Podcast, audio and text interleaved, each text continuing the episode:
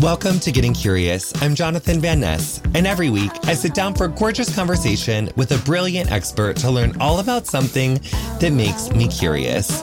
On today's episode, I'm joined by Alicia Weigel, where I ask her, how can we put the I in LGBTQIA?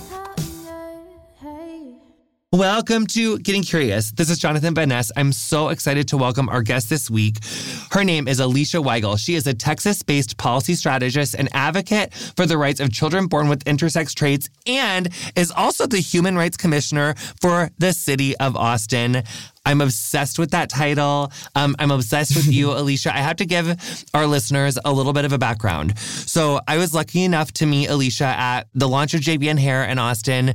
We were talking. Alicia came up and introduced herself, and we had an amazing time connecting and getting to know each other. And in that time, you shared with me that you are an intersex advocate and that you are someone who is intersex. And you also yes. use she, they pronouns, which we were actually just talking about right before we started this. Um, but I, I'm just, was and am so blown away by you. I loved your transparency, your openness, your heart, your energy was so clearly just brilliant and beautiful. And I mean, just meeting you in two seconds, I was just like, wow, this person's incredible. And so I'm just so honored that you took your time to come on here and to talk to us and to share your story. And so, yeah, welcome. How are you? Thank you. I'm great. I'm so excited to be here. And guess who washed her hair with JVN today? You're, I was going to say, but I try to like focus on policy first sometimes, but since you brought it up, your hair looks uh, amazing. Which one did you use? I'm sorry. I have I'm smelling that squalene, squalene, squalene. Yeah, that hemi squal, that hemisqualane, honey, is a gorgeous It smells scent. so good. Which it one did you amazing. use? The embody or the, the nurture? deep conditioning mask. Yes, you better give me the nurture mask. Okay, Alicia, we are pivoting yes. from hair care. Our overall question for today is how can we put the I in LGBTQIA, honey? We're going to put the I in it. I love it. Exactly. Because as of now, the I kind of stands for invisible, right? Mm-hmm. Because people don't really know anything about us. And I think, um, updating the acronym was the first step and it's amazing. But I think if you ask even like 90 something percent of the queer community what that I stands for, I think most people probably won't be able to tell you. So I want to like start off today with kind of level setting, which is I think it's okay for everyone listening to like not know and be open to learning. And your whole podcast is about getting curious. So um, I think it's a great day to talk about what that I means, which is intersex.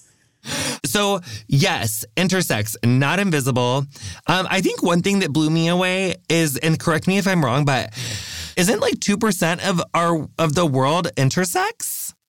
That's correct. Yeah, about 2%. But the thing is, that's also severely undercounted because if you think about it, they don't give an intersex option on most birth certificates in most countries. And so they just give male and female. So I am intersex, but it says female on my birth certificate. So it all depends on like how they're counting the data and uh, who even knows if I'm included in that 2% number. Um, and so until we really like up update so many systems like the census and political representation and everything. It's like, that's an undercount. But even if it is just 2%, I think it's way more than that. But even if it is just 2%, that's the same percentage of the world that has red hair. Or mm. that's the same percentage of the world that has green eyes. So mm. when people are like, Oh, I've never met an intersex person. I'm like, have you met a redhead? And they're like, yeah. And I'm like, you definitely met an intersex person. Then you just probably didn't know it. That's and also just like that's like so many families, so many friends, so many people just like because even if in two percent, I'm sure it is like woefully undercounted. And those are such good points that you raise, but that's still just like so many friends and family and folks that are like affected that this like binary has like literally bullied and shamed yeah. into silence. And so, yep. what does it mean for someone to be born with intersex traits? Yeah, let's start at the beginning. Um, basically, intersex is an umbrella term. So it encompasses a lot of different types of people. We all look very different. We all have a variety of lived experiences. But what unites us is that our bodies were born literally intersex between the sexes. So we have physical traits whether it be our external genitalia or internal reproductive anatomy or hormones or chromosomes. So any sort of sex characteristics that fall between the binary of what a birth certificate or most of society would want you to think is just male and female. The thing is, it's not that simple. Just like some people with breasts have like really big boobs, or just like some, you know, cis men don't really grow facial hair. Like there, there's a binary there's a false binary of sex characteristics even beyond intersex, right? Like any biological trait that exists exists on a spectrum. And with intersex traits, it just means that our sexual and reproductive anatomy falls somewhere between the binary on that spectrum. So for me, you're looking at me and I think you would probably say I look pretty femme. I present pretty femme. Uh, most people who, you know, exist in society would look at me and just see kind of your average cis woman, but actually I'm not cis in that I have XY chromosomes, uh, which most people usually equate to quote unquote being a man. Let, we'll get into trans and, and non-binary identities later, but I have XY chromosomes and I also was born, instead of being born with a uterus and ovaries, I was born with internal testes.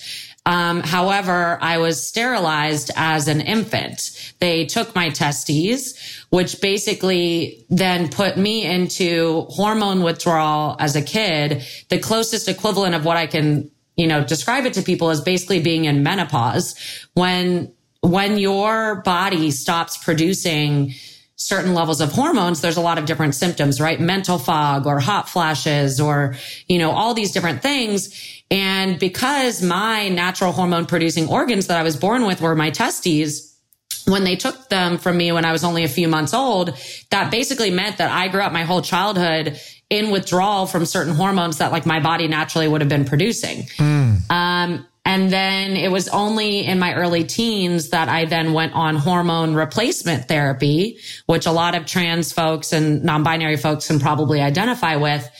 But for me, I didn't go on HRT just to kind of like realize a certain aesthetic or change my appearance. I did it because they had taken my only hormone producing organs and your body needs hormones for like so many reasons, like supporting your bone growth, supporting your organs functioning properly. Right. So, um, and for me, my hormone uh, replacement therapy is just estrogen because one of the cool things about my intersex superpowers is that as someone born with what they call complete androgen insensitivity, and I'm putting that in air quotes, that means that my body doesn't respond to androgens, which a lot of people would say are quote unquote male hormones. And so my testes that I was born with, the testosterone that they produced my body would have peed some of it out, but then it would have converted a lot of it automatically to estrogen. So I would have just developed naturally on my own. So if you gave me like a shot of tea right now of testosterone, my body would convert that to estrogen, which so many people are like scared of what they don't know or understand. But I'm like, that's like my superpower. Like someone give me a cape. I love, wait, that's amazing. So, because, okay, wait, I'm, okay, okay, yes, yes, yes, yes. Yes. So because your internal like sexual organs were testes and then they took them out and there wasn't ovaries and then you just it was like no hormones were home. No hormones were home. And so once I hit maybe it was like 11 or 12 then I started seeing a doctor uh, an endocrinologist to help start balancing out my hormones and figuring out what was going to work. The problem is a lot of times with intersex kids, when we see those doctors, they are advising our parents to try to normalize us into one of two categories, right? The male or the female side of things. And that, as it turns out, was actually the whole reason that I was sterilized in the first place. Because backing back up to when I was, you know, an infant, um, someone like me with the intersex traits, complete androgen insensitivity current studies show that there's somewhere between only a one and a 5% chance that my testes could have become cancerous. But the whole reason they removed them in the first place is because they told my parents, like, Hey, your daughter is born with this sort of body and she could get testicular cancer one day. And so we strongly urge you to let us do what they call a gonadectomy. I'm like, let's call a spade a spade. They castrated me, right? So they urged my parents to do a quote unquote gonadectomy or remove my testes because I could theoretically get cancer one day. I don't want to make assumptions about your body, Jonathan, or anyone who's listening to this, but anyone who has testes here, I hate to tell you, you could also get cancer one day. But because you have some theoretical risk of cancer one day, which for me was only between one and 5%, they took away my reproductive organs without asking me. And not only did that require me to be on hormone replacement therapy, but that also means that they took away my decision of when and whether to have children when I was literally an infant. Yeah, I wrote down sterilization. And yeah, I think that's you know, obviously when we met each other the first time, that wasn't something that we like talked about in like those, you know, four minutes. Um, when yeah. you said it the first time, it was such a, it's such a big word that yeah. it almost like went over my head the first time. Yeah. And as we talk about it again, it's like, whoa. Like that is what happened. You were a baby. Like these are, and obviously, you know, our parents love us and they're like trying and they're told by these, like, but this is like, I mean, I'm covered in chills. It's like there's so many decisions were forced, like foist upon you. Yes. Um, because there was no space or acknowledgement or humanity given for people that are born intersex. Exactly. It's exactly. And I think when you hear the word sterilization, people who know their history know that there were a lot of, for example, black folks that were forced sterilized when they used to do experiments on slaves. And like, that's a horrific aspect of our US history we don't talk enough about. Some people might have heard that there were forced sterilizations in ICE camps at the border um, within the past couple of years, which is also inhumane and not okay and against international law, by the way, to force sterilize any human being. Um, and yet no one's talking about how forced sterilizations are happening on intersex kids in like accredited hospitals by like trusted doctors across the United States each and every day. And again, the reason they gave my parents is that there, I could have cancer one day. But I'll give kind of an analogous example. Have you ever heard of the BRCA gene? B R C A. Yeah. So breast that if someone has the breast cancer and ovarian cancer, right? So there's this gene that certain people have where if they have the gene, they are more likely to get breast or ovarian cancer one day. In this age of like 23andMe, a lot of people do genetic testing for their kids and they have a lot of information if someone finds that a young kid has the BRCA gene, they don't come in, force a mastectomy, force a hysterectomy on that kid when the kid is too young to consent because there's a theoretical risk of cancer one day. And that risk of cancer is way higher, by the way. The BRCA gene, you have like a pretty high risk of getting cancer. But for me, I had somewhere between a one and a 5% risk of getting cancer one day. And they still just came in and took organs without asking me, took my organs from my body without asking me because intersex bodies are not viewed as normal right. and our rights are not equal to everybody else's. And so we don't have body autonomy. We don't have any say over these basic decisions that are happening to our bodies because it's like, oh, that's not normal. So of course we would want to quote unquote fix them is how a lot of people still view it. And for queer listeners who are familiar with like conversion therapy, right? For for gay people where they tried to like shock the gay out of you, right? And they still do in some states. And there's so much work being done to ban conversion therapy. Intersex kids also undergo conversion therapy, but using surgeons instead of psychologists and using scalpels instead of electric shocks. Because what they're doing is we're born in a way that a lot of people think is abnormal. And so they want to just convert you to what they think is normal.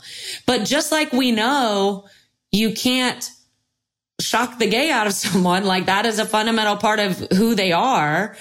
it's the same thing with intersex. And like with me, removing my testes to try to push me into the normal female box that most people are comfortable with, that doesn't erase that aspect of my humanity and who I am. And there's so much that has accompanied my identity as being an intersex person from you know, stigma and shame and growing up feeling completely alone to having to like lie to my partners and undergoing medical abuse. And there's so much stuff. So like, I think I'm living proof that just because they took my testes to try to make me normal or like save me in their mind from being a freak, like it didn't work. I'm here to tell you like it didn't work. And I really wish that I could have been at the table when these decisions were being made about my own body. It's the baby part because when you're a baby, and I think that really also leads to the underreported nature of people who are born intersex. So when a lot of these issues are happening within families that are made behind closed doors, there would be no way to advocate, to make record of, to make note of. So how would how would an adult explain like puberty to an intersex child? How is that? I mean, everyone's going to have a different experience with um, any one experience. Everyone's going to have a unique one. So I'm sure no two intersex totally. people just like two like no two people have the exact same thing, but. How yeah. does that happen? I mean, I'm sure there's a lot of like anger or is there like fear, yeah. shame, all of it. Totally. And backing up to something you said, which is like, part of the reason there's such underreporting of intersex people is a lot of us, a lot of these uh, abuses of our human rights that happen, happen when we're too young to even speak, right? Let alone advocate for ourselves. And a lot of people don't even find out they're intersex until they're much older because maybe their parents made this decision and never told them about it. And so sometimes someone will be in their 40s. I saw one story that someone went into a hospital for a completely unrelated medical issue and their doctors were reviewing their records and were like, Hey, what was this surgery in your childhood? You know, like on your genitals or maybe it was a sterilization. I can't remember. And the person was like, what surgery? Like a lot of intersex people don't find out until they're older and someone catches something in their medical records. And maybe it was their parents that lied for them. Or sometimes it's like, the doctors make these decisions and kind of like dupe the parents or the parents don't even feel fully informed about what's happening to their child. The only reason my parents knew I was intersex when I was born is because my parents got in a car crash when my mom was pregnant with me. And if that hadn't happened, they just would not have known that I was intersex until I just never got a period when, when it was around the time of puberty. And the whole reason they found out is because my mom was pregnant. My parents got in a car crash. They did what's called an amniocentesis test on my mom. It's a test that uses a needle to check on certain characteristics about the baby. And, and they use this to check on my mom's pregnancy to make sure that the car crash had not terminated the pregnancy. That test told my parents that I had XY chromosomes. So they were expecting a little boy. And so they painted the nursery blue and they were going to name me Charles after my father and both my grandfathers. And then lo and behold, in the delivery room, I'm born with a vagina and everyone's like a little bit confused, right? If my mom had not gotten in that car crash, I would have just grown up with my testes intact. I would have been like developing naturally, whatever. And they wouldn't have known something was up until I didn't get a period in my teen years or at whatever point they started to realize that, that something was different. Because they knew with me from when I was born and these interventions on my body started happening so much earlier, I had a childhood where I knew from when I was really young, my parents told me that I was infertile, that I was not going to be able to bear children. They told me that I was different. I had to see these special doctors. There were times, there was one time I remember specifically where like I went under anesthesia and it was so that they could like observe me. And like you learn that a lot of intersex kids are kind of like guinea pigs for like research doctors and stuff. And if anyone's seen like stranger things you know 11 like I, I felt like that a lot. Like i felt like i would be going into hospitals and doctor's office and like not fully understanding why i was there or not wanting to understand why i was there. Because the whole message i was getting from these doctors is you have a problem if you tell people you'll be made fun of and you'll never find a good husband one day because you want to lie and you want to tell them that you're just a regular girl so that you can get a good husband one day. And so when you're hearing that message your whole childhood, from when you're very young, then you grow up feeling like, wow, I'm inherently unlovable for who I am. Like just for existing, I don't deserve love. And I think a lot of the queer community can relate to if you grow up feeling like your inherent existence is a problem, then oftentimes you kind of hyper correct. And so I went into trying to be like perfect because I was like, I have this big old blemish that I'm intersex and I can't help it, but I'm going to do everything I can do in my power to just be okay and like make my parents happy and make the world accept me and love me, you know?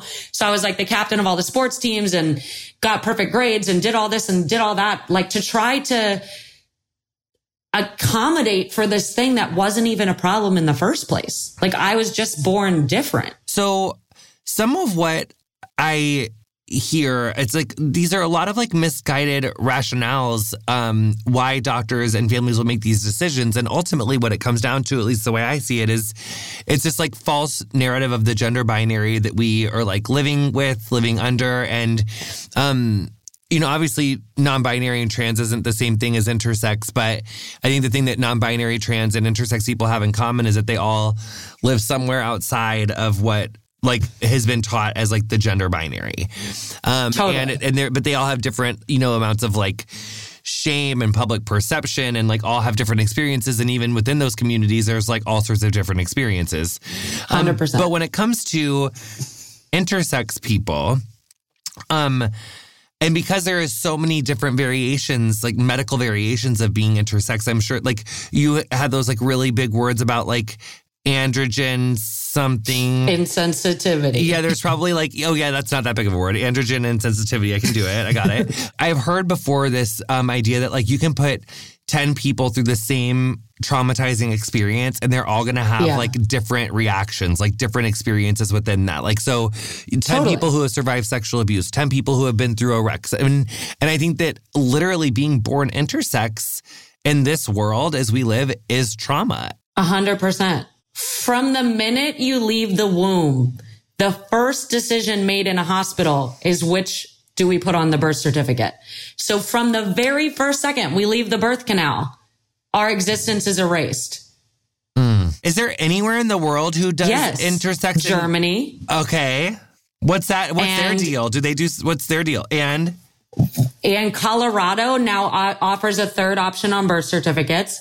So there are some places, but what, going back to your question about kind of like what is the lived experience like as an adult going through these things and how there's so many different experiences.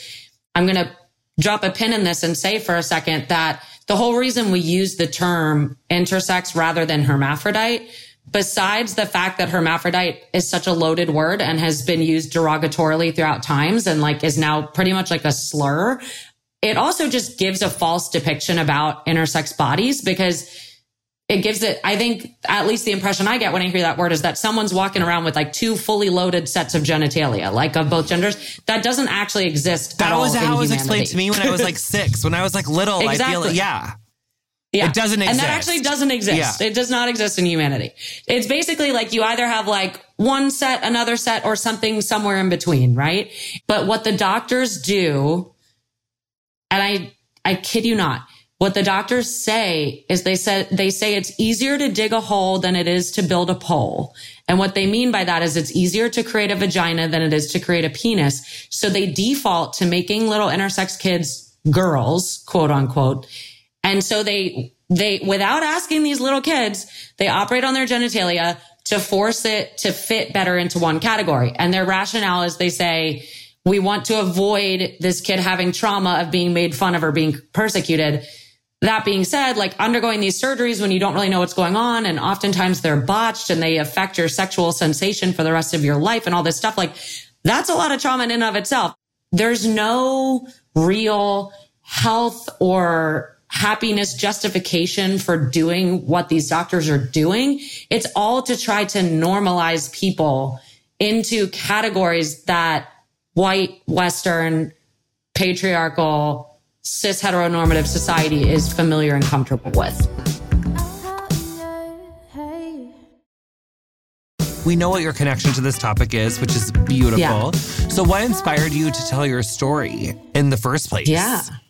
Yeah, it's kind of a funny story. So, uh, you know my old boss, Wendy Davis. Yes, who we're obsessed with, who I actually talked to on the phone with today. Literally, again, Aw. for a completely unrelated issue, because I'm trying to put out this one fire, because like my friend needs some support for this one thing, because hello, Texas fucking Yeah. hard place for, Yeah. you know, every marginalized person. So, anyway, eh, yeah, yeah, Yes. yeah. But we love Wendy Davis. We love Wendy Davis. She, for people who aren't aware, she used to be a Texas state senator. She has run for governor. She's run for U.S. Congress. That is when Jonathan supported her campaign, which was awesome. Yes. hopefully she'll win next time. But Wendy had at the time just lost her governor's race in Texas. She wanted to take some time out of public office to found an organization that could train the next generation of young women in Texas to be able to better advocate for gender equity and, and their needs. And she moved me to Texas to help her launch that organization, which is called Deeds Not Words. It's still super active if people want to check them out. They train high school and college age um, activists how to better advocate for for gender equity. And so that's how I ended up in Texas. And it's ironic because I told you the story before where my parents thought I was going to be a boy because of my XY chromosomes, right? They were going to name me Charles. So when I was born, um, they didn't have any quote unquote girl names picked out. And so as the story goes, apparently my dad, like in the corner of the room was like, Oh, we could name her Alicia after that hurricane that hit Houston when we were living there in the early 80s. So I'm literally named after a hurricane. That's so cute. Yeah. And like Wendy's sometimes like, yeah, Hurricane Alicia came back to Texas to like fuck shit up again. But fuck it up in a good way. Yeah, right. Being being born, I already shattered everyone's existence by breaking that gender binary. But anyway, I'll, I'll do it again and again every day. I'm here. I'm here blowing shit up. But anyway, so I moved here to Texas in 2016 to help Wendy launch this organization. For the organization, we were training a lot of young people how to advocate at the Capitol, how to raise their voice effectively to make changes to our laws in this country. And at the time, we were focused a lot on sexual assault and human trafficking because it was right in the height of like the Me Too movement. It was something that unfortunately is far too relevant for all these young people. If they have not been sexually assaulted, they know someone who has. So we started out on that issue as our anchor issue. And I was giving these trainings all the time to these young people and urging them to be vulnerable and share their story to heal themselves and to help others. And although I was a sexual assault survivor, I've also shared my story on that front there was this big piece of me that still felt like a hypocrite because I was asking these people to be vulnerable and, and share who they are, even when it's not always easy because the truth will set you free. And there was this huge piece of myself that I had never shared with the world, which is that I was born intersex and that I had gone through all, all of this stuff as a kid and that I still continue to, it continues to affect my life each and every day. And so basically, fast forward a little bit, I'm in Wendy's office and I'm reading a copy of Vogue magazine. Wendy's very fashionable, as you mm-hmm. know. And there's an article in Vogue magazine about this intersex supermodel named Hanne Gaby Odiele. Hanne is from Belgium. And it was about Hanne came out as being intersex in the fashion world. And I had never heard the word intersex, keep in mind, because I was always told that I have complete androgen insensitivity. I had a problem and I was being fixed. I was never told like, Hey, you're born as part of this great big community of people like you. You're not alone. You have people you can connect with, like whatever. This is another reason why intersex people don't come out because I am intersex and I hadn't even heard that word till I was 27 years old. Back to the story. I'm reading this copy of Vogue magazine. I'm reading Hanne's story. I've never heard the word intersex, but I'm like, all of this story sounds exactly like mine. Like these surgeries and these hormones and these whatever. So that night I went home and I get on Google and I start Googling intersex and I go down a rabbit hole for like five hours and I'm like, holy shit, I'm intersex. Like there's people like me out there. Like I'm not alone. I'm not a freak. Like it's okay to be intersex. Like mind blown. And so at that point, I then ended up coming out to Wendy first. She was the first person I ever came out to. And I'll tell you first before I get into how I came out publicly, how I came out to her, because I think it's like illustrative of the shame and the stigma that we feel. I came out to Wendy after a few glasses of wine and I immediately was like, so I understand if you need to fire me because we do a lot of abortion advocacy and I could never get pregnant because I don't have a uterus. And so I understand if you want to fire me and like hire someone that, you know, could better speak to those issues. And she's like, whoa, whoa, whoa, Alicia, like calm down. First off, I'm not going to fire you for being intersex. Like what? and then second off, she's like, thank you for honoring me with sharing your story. Like I am very honored and I love you and I support you. But what that shows is like we experience as intersex people our whole lives we are taught that we are inherently a problem for who we are. And so we start to like sabotage ourselves sometimes. And like I do that in the dating world too, because it's like I still have this, these feelings that I'm unlearning, which is that I am a problem and I'm unlovable as who I am and that no one's going to be able to handle who I am, which is why so many intersex people don't come out in the first place. Anyway, I told Wendy, I was like, based on this organization we work for and the mission of our organization, of sharing stories to help others and to help heal yourself. I do want to come out at some point, but I want to do it in a way that makes sense and that's going to help other intersex people like me. Literally like a week later, they launched this piece of legislation in Texas called the bathroom bill, which mm. I assume hmm. you've heard of. Yes. Yes. Yes. Yes. And yes. In case our listeners are not familiar, bathroom bills they happen all across the country but they're basically these these pieces of legislation where they try to legislate and say that people need to use the bathroom that aligns with the sex on their birth certificate which by the way side note it says female on my birth certificate and i was still born with balls. So there's still people born with balls using the restroom even non-trans people. There's there's so many reasons why this legislation doesn't make sense in the first place. Plus, who carries around a birth certificate with them? How are they going to enforce this? Like, whip out your birth certificate in the bathroom? Like, I, I don't carry my birth certificate in my back pocket. But anyway, so this bathroom bill comes to Texas. They had already tried to pass it earlier that year. It had failed, but there were these certain legislators that were super butthurt and they were like, we want to try again because we really, really hate trans people. And so they're trying to pass this bathroom bill again. And I'm at the Capitol with Wendy giving a training to all these advocates about how to use your voice to kill this legislation. And so I get home and like, I don't know what it was like, but something just clicked in my mind where I was like, wait, I keep hearing these legislators talking about how biological sex is cut and dry. And that's why we need this bill because then these trans perverts will go back to where they came from or whatever. and I was like, and I was like, biological sex is not cut and dry. Like my existence is proof of that. And so I was like, if they want to pass discriminatory legislation, they should at least open a biology textbook first was my thought. And then you learn later that they don't care about science or biology or any of that. Uh, otherwise, none of these bills would exist in the first place. But so at that point, I went to the Capitol the next morning.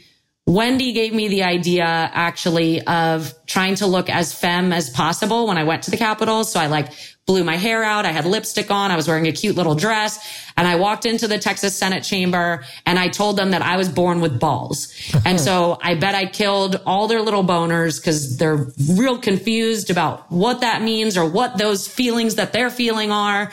And it's so funny too, because online when you see like, I get in conversations with these conservative pundits sometimes, and you'll see these comments on YouTube, and people are like, I think Alicia's hot. Does that make me gay? And I'm like, oh, this is starting. They're starting to question their thoughts and their beliefs about what gender means and what sexuality means. It's like, so if I can be the starting place for people, then, then that's that. But on that day, it was trying to be the ending point for this bill which ended up failing again, thank God. But yeah, so I basically came out in front of the Texas Senate before I had even told my own brother or like any of my friends or anyone else. And what was the response like? Were you, did you feel liberated? Were you like, did you have vulnerability hangover? Was it both? Yeah, I think it's funny because at first I like came out to the world because the Texas Senate is televised and people were watching it on their TVs and there was news coverage and people were texting me, whatever. But I say that I came out to the world before I actually came out to myself, before I actually fully internalized what it would mean to be out in society, specifically in a state like Texas, where that is so hostile to trans and intersex rights, but even what it just meant for me, like, how do I feel about my identity? How do I feel about dating? How do I feel like, am I able to love myself? You know? And so it's weird. I almost like to say that I came out in reverse because I came out like so publicly without even necessarily thinking through the implications of like how that would affect my life. And then ever since then, which was in 2017. So for the past like four years, I've been doing the work of actually like unpacking what this identity means to me and how I feel about myself and my own journey of self love and self compassion. Can you help us do like a breakdown of why these trans discriminatory bills are also really fucked up against like sports on an intersex basis? Because yes. biological sex isn't cut and dry. No. And wouldn't that they're not. The bill that is happening in Texas right now is House Bill 25. House Bill 25 is trying to say that for a kid to play sports in the state of Texas, they need a statement of a student's biological sex on the student's birth certificate for them to be able to enter a, a sports team in Texas. So first off, the whole thing is like, where do I play? Where do intersex kids play? Like, just like when it was the bathroom bill, I was like, where do I pee? I would ask that. I would literally ask them this in the Capitol. I was like, where am I supposed to pee? Do you want me to pee outside? Cause then you'll arrest me for public urination. And that sounds messy and unsanitary. They don't have answers to any of these questions, but this one, this time it's about for a kid to play on a sports team, they need proof from their birth certificate what their biological sex is to play on a sports team. But again, what I like to remind people is it says female on my birth certificate. I played on girls sports teams my whole life. And yet I was born with balls. It's not that simple. Like the world doesn't exist in these neat little boxes that people like to talk about. It's just like a lot of people don't know intersex people are not allowed to serve in the military because our bodies are considered Ugh. so scary or so they disrupt people's nice little notion of boxes to shove human beings into and that's one of the one of the laws that I'm like, maybe I don't hate that one because then I can't get drafted. And you know, we but but like it's still So how does that feel for you like or for intersex people, it's like when people say like, you know, trans women are women or like, you know, trans men are men. It's like, what does it feel like to be an intersex person who's just like, why, like, can we have like is there a is there a feeling within the intersex community of like can we have our own thing or like do we have to be one or like is, is am I totally off base there? It just was like I thinking like I think that like intersex people can have any race, they can have any gender identity, they can have any whatever. We all have kind of different thoughts, feelings, and opinions. Just because of the anatomy I'm born with doesn't affect like, you know, it shouldn't affect the rest of my life, the trajectory of my life and who I'm like forced to be. These bills, it's not just the sports bills. When you look at these, there are bills across the US that try to block trans affirming healthcare for kids, right? And those bills, they try to block surgeries, which by the way, don't even happen on trans kids. They don't do those surgeries till later in life. They try to block hormones they try to block like puberty blockers. But what most people don't know about and aren't talking about, these same bills that are blocking life saving healthcare for trans kids include loopholes written into the bill that say, don't allow these procedures for trans kids, but make sure you can still force them on intersex kids. It's literally written into the bills. And so it's just like proof that they know the people writing and filing these bills, they know that it's not based in science. It's not based in biology. It's not based in fact. It's based on them trying to assert what they view as normal. They don't think little intersex kids are normal. So they say force surgeries, force hormones on them. But if a trans kid's asking for those same surgeries, those same hormones, don't give it to them because trans is unnatural. Trans isn't normal. It, it makes no logical sense. There's no rhyme or reason to it. Which is also so smart because it's like ultimately, I think that that was some of the stuff that I'm learning when I was like, well, what does like the intersex community think about? It's like Jonathan, there's sexual orientation. Yes. And there's gender identity. And there's sex. And neither of those have to do with, but then, and neither of those have to do with sex. Yes. Like your sex can be any old thing yes. and you can have any old gender identity and you can have any old sexual orientation. Because exactly. that's, Yeah. yeah. Hello. Totally. Major, we're obsessed. Yes. Alicia, and these are the like conversations that we need to be happening within the queer community, right? Because like even within the queer community, intersex people are ignored at best. But oftentimes like we hear these weird claims that like queer folks are like, we heard intersex people like didn't want to be included or like what, and I don't know where those claims come from. We're fighting so hard just to be included, but let's set society at large aside. We're trying to just be included within the queer community. And like when the pride flag was updated this year to include the intersex flag, um, there was so much hatred that intersex people were getting like from gay men, from like cis gay men or from whatever. And people forget that like the trans community experienced so much of that too. Like trans people had to throw bricks to be heard. They had, I'm like, if I haven't thrown a brick at you yet, then we're doing okay. You know, like we need the queer community to hop on board and support us because not only is it that we often face exclusion from the queer community, but we also need the queer community to take our rights into what the, you know, your collective mantle of what you're advocating for, just like the trans community did, because I'm one of three out intersex activists that I know of in the state of Texas. And Texas is huge. It's larger than most countries. There's only three of us out in the state. And so when all these bills are happening, when all these things are happening, like I, as an intersex person, I'm expected to be everywhere because I need to kill that bill. I need to show up at this hearing. I need to do that. And it's like, I also need to have like a job and just pay my bills. And like, I should be able to like go get some ice cream if I want or like what other things people do in their free time.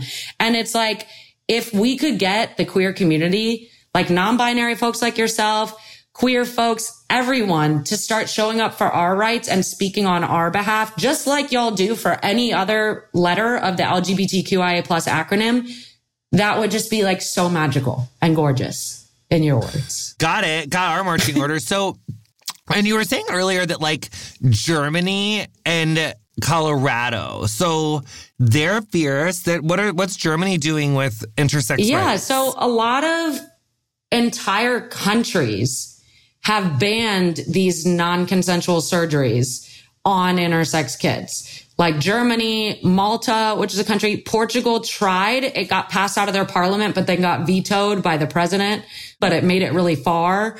Um, and here in the US, we don't have anywhere that has banned surgeries, but we did have some major strides this past year. New York State passed a law that officially condemns these surgeries. Um, California has officially condemned these surgeries as a state. And then certain cities have gone even farther than that. So after New York State condemned these surgeries, then New York City um, their public health and hospital system made a blanket decision to no longer perform these surgeries in any public uh, public hospitals in New York City. Here in Austin, we do not have publicly funded hospitals. So unfortunately, I can't just like talk to one like hospital god, hospitals are and just be like, stop doing these surgeries. It's like really decentralized here.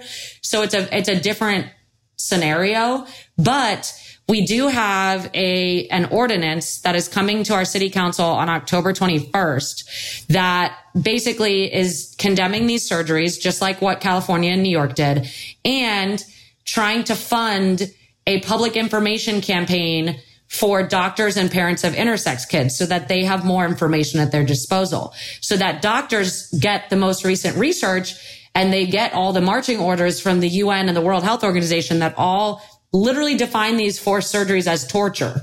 Um, they're going to get all that information so that they can make better decisions. And parents are going to get that information so that even if they have a doctor that comes with implicit biases or with their own religious informed opinions or whatever, at least the parent then will have more knowledge at their disposal. So they're not duped like my parents were into making decisions that might ultimately harm their child.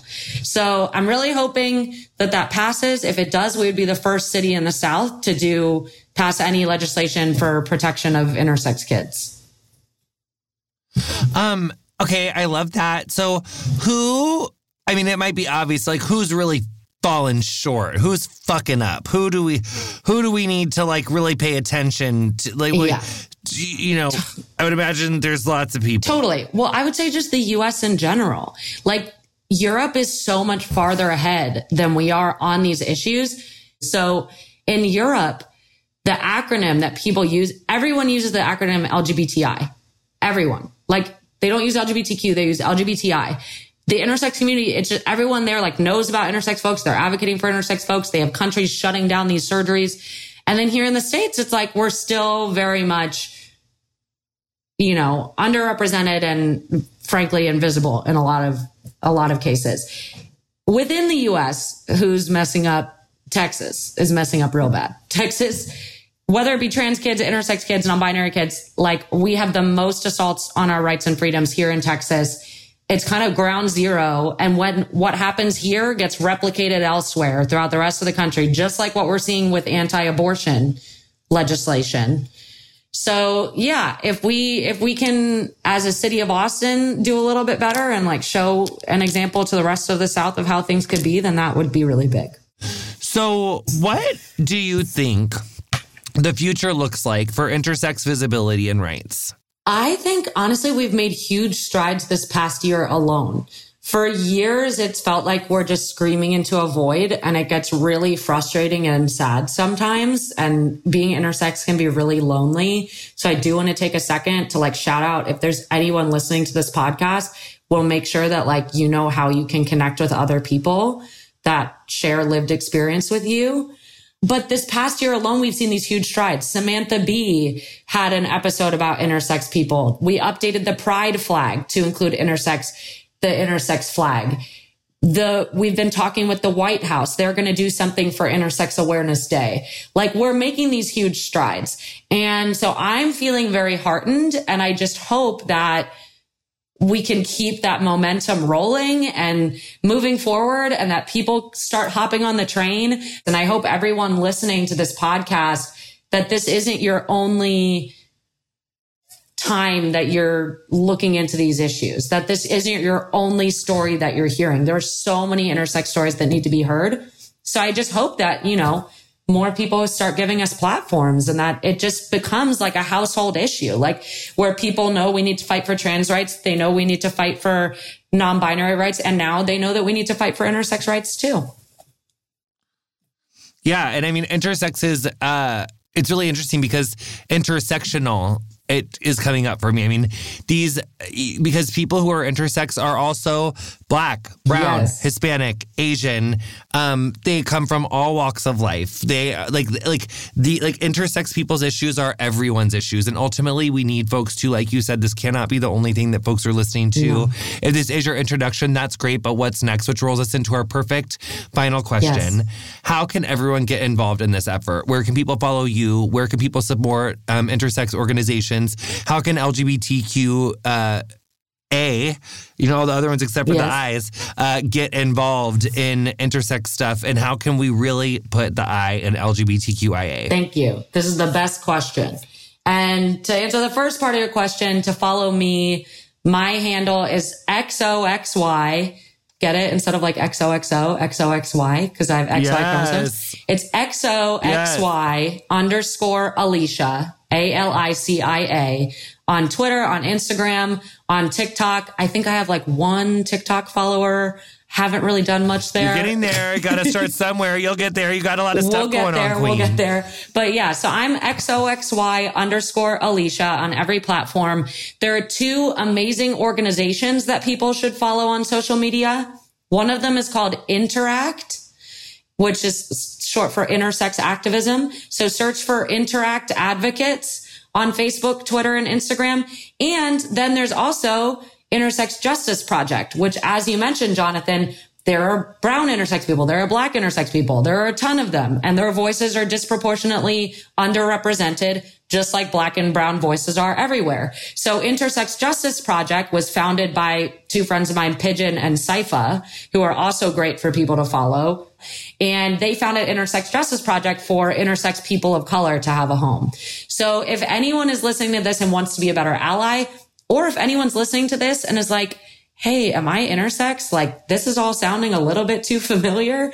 I highly, highly, highly recommend checking out Interact and Intersex Justice Project and we will find a home for you. We will find a way for you to get involved. We're going to add all the links to the description of the episode that people are listening to this on. So if you're on this part of the podcast, honeys, it is there for you. Get into the description, get involved, check out my Instagram. Obviously, I'm going to be linking all of Alicia's stuff. Um, Alicia, thank you so much for your time and your activism and your energy and your heart and your love. You're just amazing. Just such an honor to meet you. And this won't be the last time. I think we have more episodes and more Instagram lives and things in our future. Thank you so much again. Thank you too. Like, you're amazing. And thank you for just giving us a platform. You've been listening to Getting Curious with me, Jonathan Van Ness. My guest this week was Alicia Weigel. You'll find links to her work in the episode description of whatever you're listening to the show on. Our theme music is Freak by Quinn. Thanks so much to her for letting us use it. If you enjoyed our show, introduce a friend and please show them how to subscribe. You can follow us on Instagram and Twitter at Curious with JVN. Our socials are run and curated by Middle Seat Digital. Our editor is Andrew Carson. Getting Curious is produced by me and Erica Getto.